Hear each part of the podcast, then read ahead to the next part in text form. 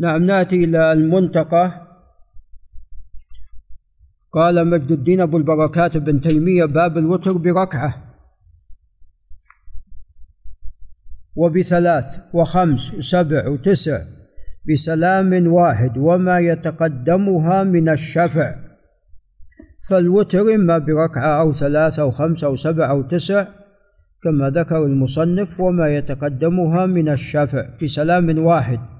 وقد ذهب الشافعية والحنابلة إلى أنه ممكن أن تصلي 11 ركعة بسلام واحد ولكن تجلس في العاشرة كما أنك إذا صليت بتسع تجلس في الثامنة.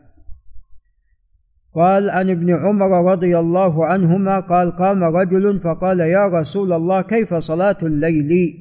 فقال رسول الله صلى الله عليه وسلم صلاة الليل مثنى مثنى. فإذا خفت الصبح فأوتر بواحدة فلم يجعل حدا لصلاة الليل إلا خشية الصبح. رواه الجماعة. يعني لو صليت أكثر من 11 فلا بأس. وزاد أحمد في رواية صلاة الليل مثنى مثنى تسلم في كل ركعتين. وذكر الحديث ولمسلم قيل لابن عمر ما مثنى مثنى؟ قال يسلم في كل ركعتين. وعن ابن عمر أنه كان يسلم بين ركعتين والركعة في الوتر. الركعة يعني الأخيرة حتى إنه كان يأمر ببعض حاجته رواه البخاري. يعني قد يكون يعني هناك متسع يعني يجلس فترة مثلا ثم يوتر. وعن ابن عمر وابن عباس رضي الله عنهما أنهما سمع النبي صلى الله عليه وسلم يقول الوتر ركعة من آخر الليل فعلم أن الوتر آخر الصلاة آخر صلاة الليل. نعم. لا بأس. لا بأس يعني لو قسم الصلاة صلى جزء منها بعد العشاء وصلى الجزء الآخر بعد أن استيقظ في وقت السحر وأوتر. نعم اجعلوا آخر صلاتكم بالليل وترا. قال رواه أحمد ومسلم. وعن عائشة رضي الله عنها وعن أبيها قالت كان رسول الله صلى الله عليه وسلم يصلي ما بين أن يفرغ من صلاة العشاء إلى الفجر إحدى عشرة ركعة. يسلم بين كل ركعتين ويوتر بواحدة فإذا سكب المؤذن من صلاة الفجر أي أسرع.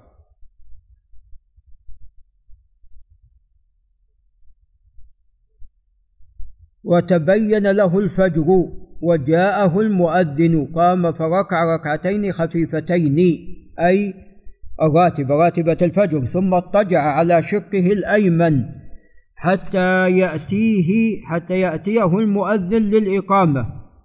رواه الجماعة إلا الترمذي. وعن أبي بن كعب رضي الله عنهما أن النبي صلى الله عليه وسلم كان يقرأ في الوتر بسبح اسم, اسم ربك الأعلى. وفي الركعة الثانية بقل يا أيها الكافرون وفي الثالثة بقل هو الله أحد ولا يسلم إلا في آخرهن رواه النسائي. وإسناد قوي سواء كان عنه أو عن عبد الرحمن بن أبزة. قال وعن عائشة رضي الله عنها قالت كان رسول الله صلى الله عليه وسلم يوتر بثلاث لا يفصل بينهن رواه أحمد والنسائي. ولفظه كان لا يسلم في ركعتي الوتر وقد ضعف أحمد إسناده.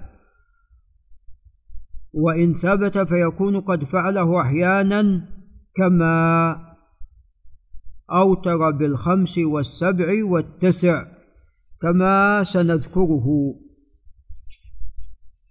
نعم أعطنا إسناده.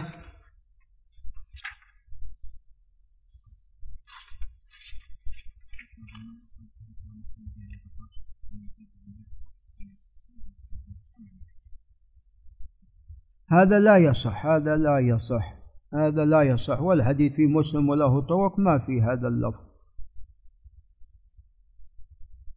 رواية الحسن عن سعد بن عامر بن هشام. سعد بن هشام بن عامر في الصحيح.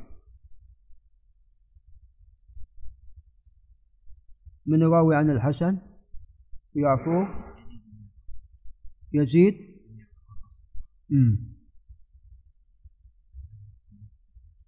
نعم هذا فيه يزيد بن يعفر البصري ليس بحجة.